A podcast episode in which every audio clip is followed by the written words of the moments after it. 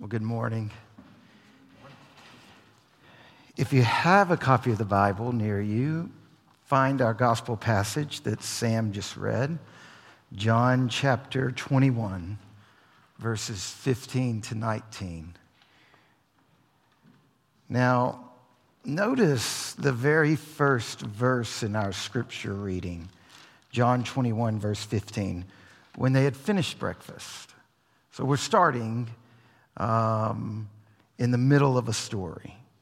If you were with us last week, you may remember that after Jesus was raised from the dead, a few of his disciples, some of his core followers, went fishing one night, and they didn't catch anything. And uh, we read about this in the first fourteen verses of John twenty-one. And so early in the morning, as they were finishing their failed fishing trip, Um, they noticed that Jesus was on the shore, and he was cooking breakfast over a charcoal fire. We learned that in verse nine. And he calls out to them, and he eventually he invites them to eat with him. And so here we get in verse fifteen, they've just finished that meal when they had finished that breakfast that he had invited them to. Then apparently, Peter and Jesus go for a walk. Now, I say apparently because notice verse twenty. In verse twenty, Peter turned and saw the disciple whom Jesus loved following them. So apparently, this whole conversation that we're going to look at this morning plays out after breakfast and while they've gone on some sort of walk that Peter trails behind or something on. So, this conversation, it's early in the morning. Now imagine this, okay? Imagine, they've, Peter's worked all night, right? Um, so he's tired, but he's just had a breakfast cooked for him, which is a lovely experience. And, he, and he's there with Jesus.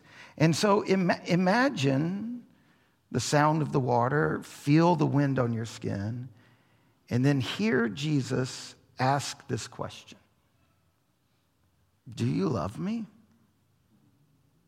Do you love me more than these guys? Now, the interesting thing is that these words are probably provoking Peter's memory because he had made a claim that his loyalty and his love and his faithfulness was more than these guys. This goes back to chapter thirteen. So hold yourself, hold, hold your place in John chapter twenty-one and turn back to chapter thirteen. Find chapter thirteen. I gotta fix my collar here, okay.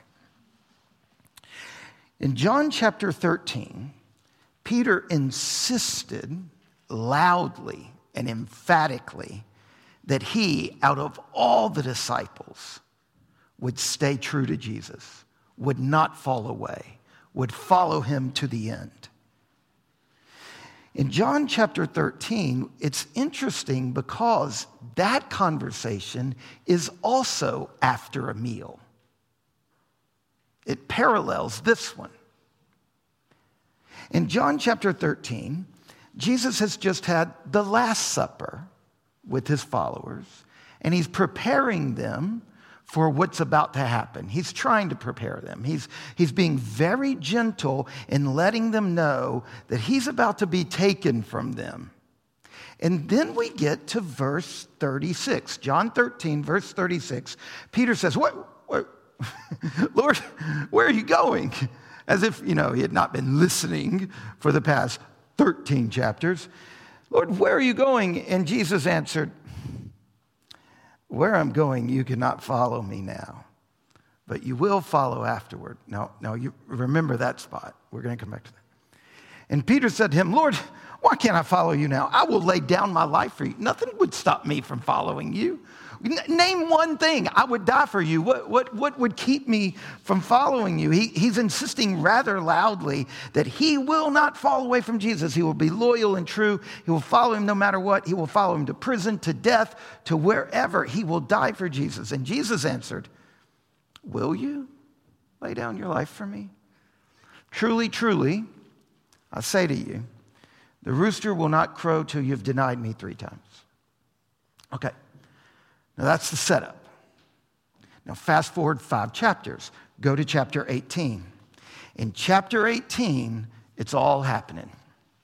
Jesus is being passed around through the night from one corrupt courtroom to another. And sure enough, Peter, true to his word, is following Jesus. He follows Jesus through these crazy trials he goes through. And just like Jesus said, it all goes horribly wrong. And as the night goes on, we watch Peter try to be loyal to Jesus, but fail miserably. And then again, and then again. And when all is said and done, on three different occasions, he vehemently denied that he even knew Jesus. And on the third time when he did it, Jesus looks across the courtyard and catches Peter's eye. And the rooster crows three times. And Peter sees Jesus, see him in his grotesque failure. And he just runs off in shame, angry with himself, humiliated, hurt, knowing that Jesus knows, the other disciples know, God knows. Now imagine the following day when Peter hears what happened after he left. Jesus nailed to a cross, dead. Now look, if you've ever done something really bad, awful, shameful, then you know that even the cross is no magic wand for your memories of what you did. That even the joy of the resurrection can't do some Harry Potter magic and take away from you the wound in your memory. Now go back to John twenty-one, our passage. Remember, it started at breakfast. Breakfast over a charcoal fire. The reason that matters is because Peter's three denials occurred at a charcoal fire. John chapter eighteen, verse eighteen. Why would Jesus do that? Why would Jesus start a charcoal fire, take Peter on a walk, and say to him, "Do you love me?" And then ask him again, "Do you love me?" And then again, "Do you love me?" Why three times? Why the fire? Because there is more to God's work in our life than some legal, your slate is clean.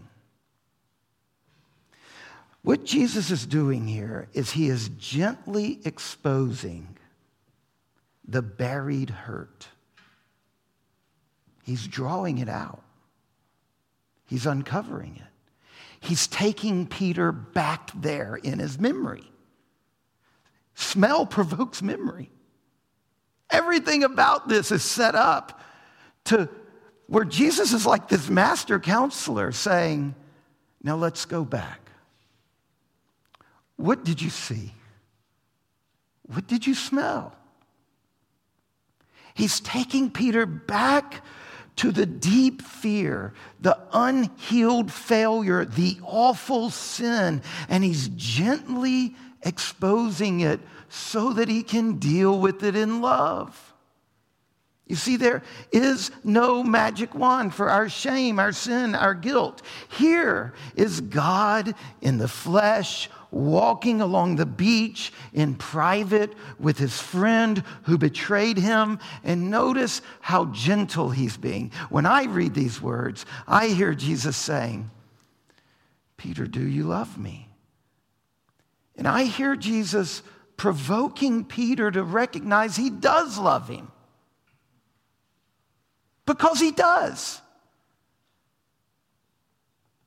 But have you ever sinned so much that you think, well, I must not be saved. I must not really love him. I must not have faith. I must not believe enough. Maybe it wasn't real back then when I got baptized or when I made a profession of faith. That, do you see what he's doing to Peter? He's saying, but wait, wait, wait. Do you love me? And Peter finds in Jesus' gentle, loving presence the truth about himself. I do love you.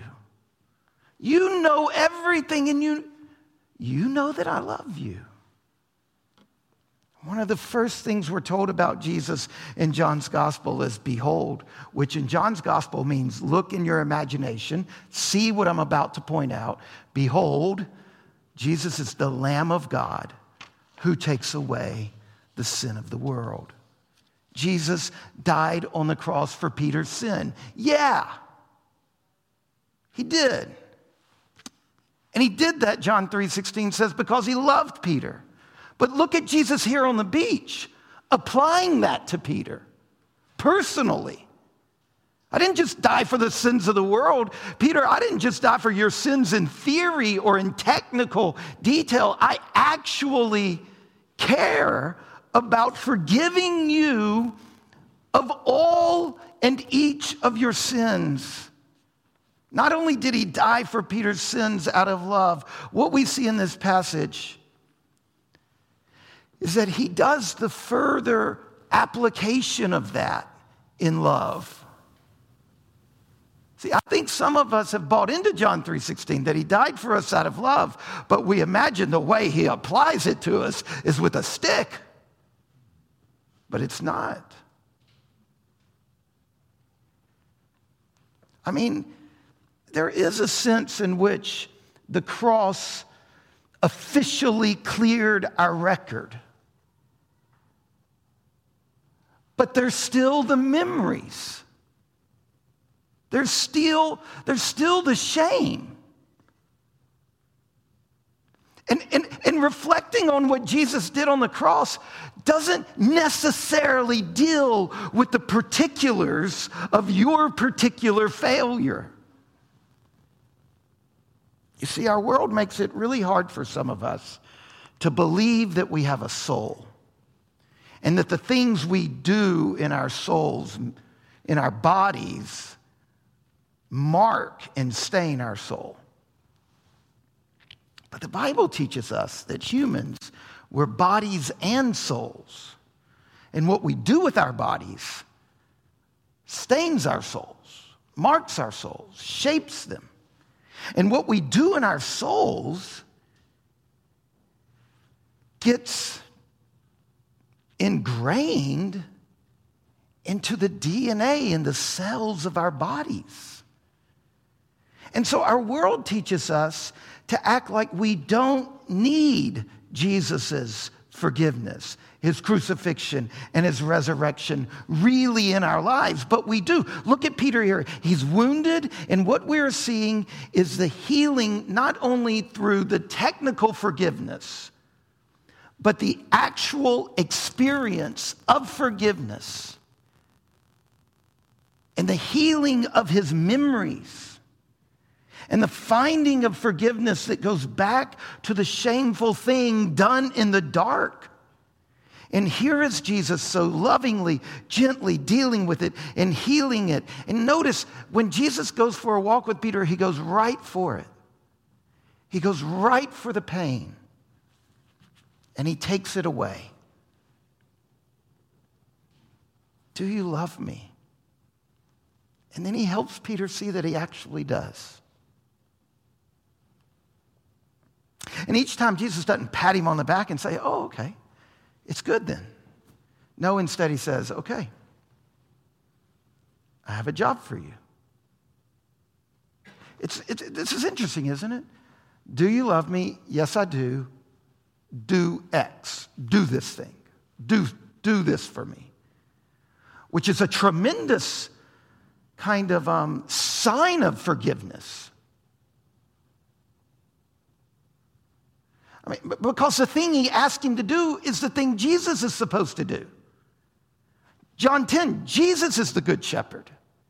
So it's not that he just says, okay, go off now and leave me. He says, okay, now, Peter, you do my work. I mean, imagine that this is such a tremendous act of love. Jesus is the good shepherd. It's Jesus who leads and feeds his sheep and his lambs, and he guides them to good pasture, and he keeps them safe from predators. That's God's work. That's what Jacob said back in Genesis forty-eight, our Old Testament reading. The God before whom my fathers Abraham and Isaac walked, the God who has been my shepherd my whole life. That's the God walking down the beach. That's the work of God that he then entrusts to Peter. That's real forgiveness. That's restoration. That's like, you're all the way back in, man. Peter, of all people. I mean, when we look at this passage, no matter how far you've fallen away, no matter what your mistakes are, no matter how bad you've betrayed Jesus, Jesus takes disqualified people and entrusts them to do his special work. You can return to Jesus. And if you do, he will be gentle with you. He will forgive you and heal you and offer you good, meaningful work that is very important to him. He wants to help you find your love for him. And I think there's a lot of us who think that because we did this or that bad thing, we must not love him enough, and we need him to do this with us. Jesus wants to help you find that deep down inside of you place where you love him. But notice, our love for Jesus, it's to be put into practice in a particular way, not by an emotional upward outburst in some hyper-experiential worship experience. Okay, Peter, then worship me really emotionally. Now, there's a place for that. I love that. I'm just saying that's not what he's calling him to do here. What he calls him to do is, Peter, he draws out Peter's love. You love me? Now express it how? Not upward, but outward. Express it by taking really good care of those I've entrusted to you. That's how I want you to manifest and express this love for me. Your friends, your neighbors, love them, care for them, take care of them because you love me. Who has God entrusted to you? Your parents, your children, your siblings, your neighbors, your clients, your employers, your employees, your coworkers, your friends, your enemies. They're entrusted to you. Now, on the, on the love of, that you have for Jesus, care for them. And Jesus gives, this is his work that he gives to you, not so that you can earn forgiveness, No, no, no, no, no. That's not how this worked. That's not what's going on. Jesus didn't tell Peter, feed my sheep, and then we'll get to the forgiveness part. We can't earn forgiveness. That, that never works. You can never pay off a debt like that. Forgiveness is the gift God gives. He paid the price for it on the cross. It's grace from start to finish. Three times he asked Peter, do you love me? Three times Peter says, I do. And Jesus says, all right, express that love. Out of that love, be a good shepherd to those I give you. And then in verse eighteen, Jesus does another thing that is a reminder to Peter of those fateful earlier experiences. Jesus says, truly, truly, I say to you. He's only said that to Peter one other time. And it was at the end of that other meal in John thirteen, when he told Peter that he was going to deny him. And he's, he's again working in the same wound. And he says, Peter, when you were young, you used to dress yourself and walk wherever you wanted. But when you are old, you will stretch out your hands, and another will dress you and carry you where you do not want to go.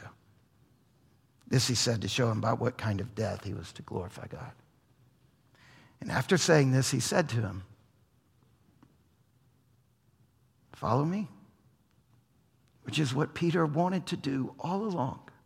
That's what Peter wanted to do. And he brings him right back to that place. Peter is going to get to do what in his pride and immaturity he bragged about doing.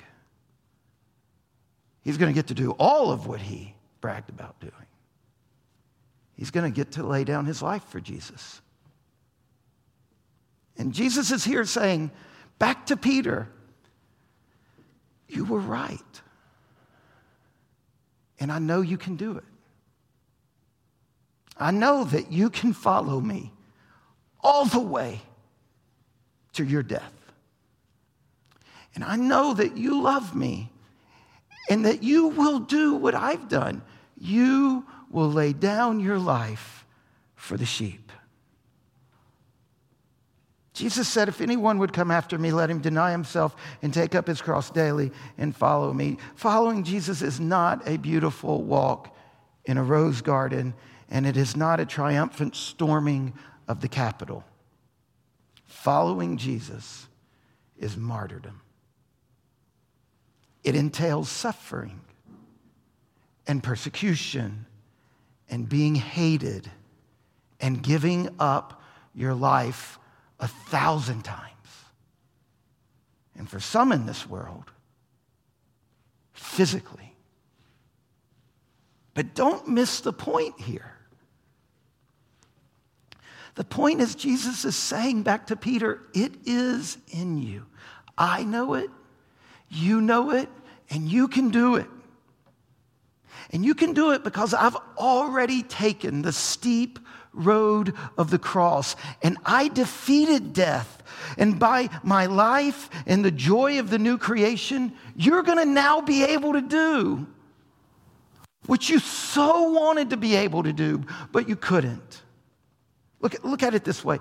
In the words of one of my friends, his name is Jason Hood. He wrote in a remarkable book, li- listen to this, it is one thing to attempt to carry a cross alone.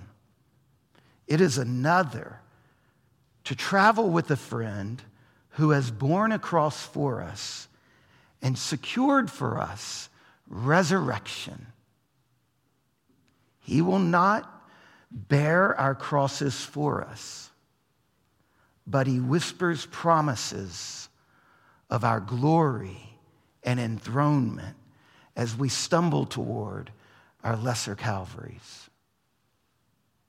When we read the book of Acts, we see Peter did it. He came home to Jesus and then devoted his life to delighting in his will and walking in his ways. And he messed up from time to time, but he took care of the people Jesus entrusted him, and he loved Jesus. And whatever you've done, yes, Jesus knows. And still, he died for you, and he will forgive you and heal you and turn, and he will bless you and give you the ability to do what you long to be able to do. So turn from your sin. And when you do, you're not turning into the hands of an angry God. You're turning into the hands of a gentle God. Turn from your sin and center your life on loving the Lord Jesus. That's what matters most. All of us need to have regular times where we come back to Jesus and let him ask us, do you love me? And let him draw out of us, yes, I do. And we need to say, Lord, help me then. Help me to keep loving you. Help me to love you more fully. And devote yourself to walking in his ways and loving others. And don't be surprised when you suffer because you're a Christian. And when you do suffer because you're a Christian, it will bring glory to God. And he will be with you in it. Let's pray.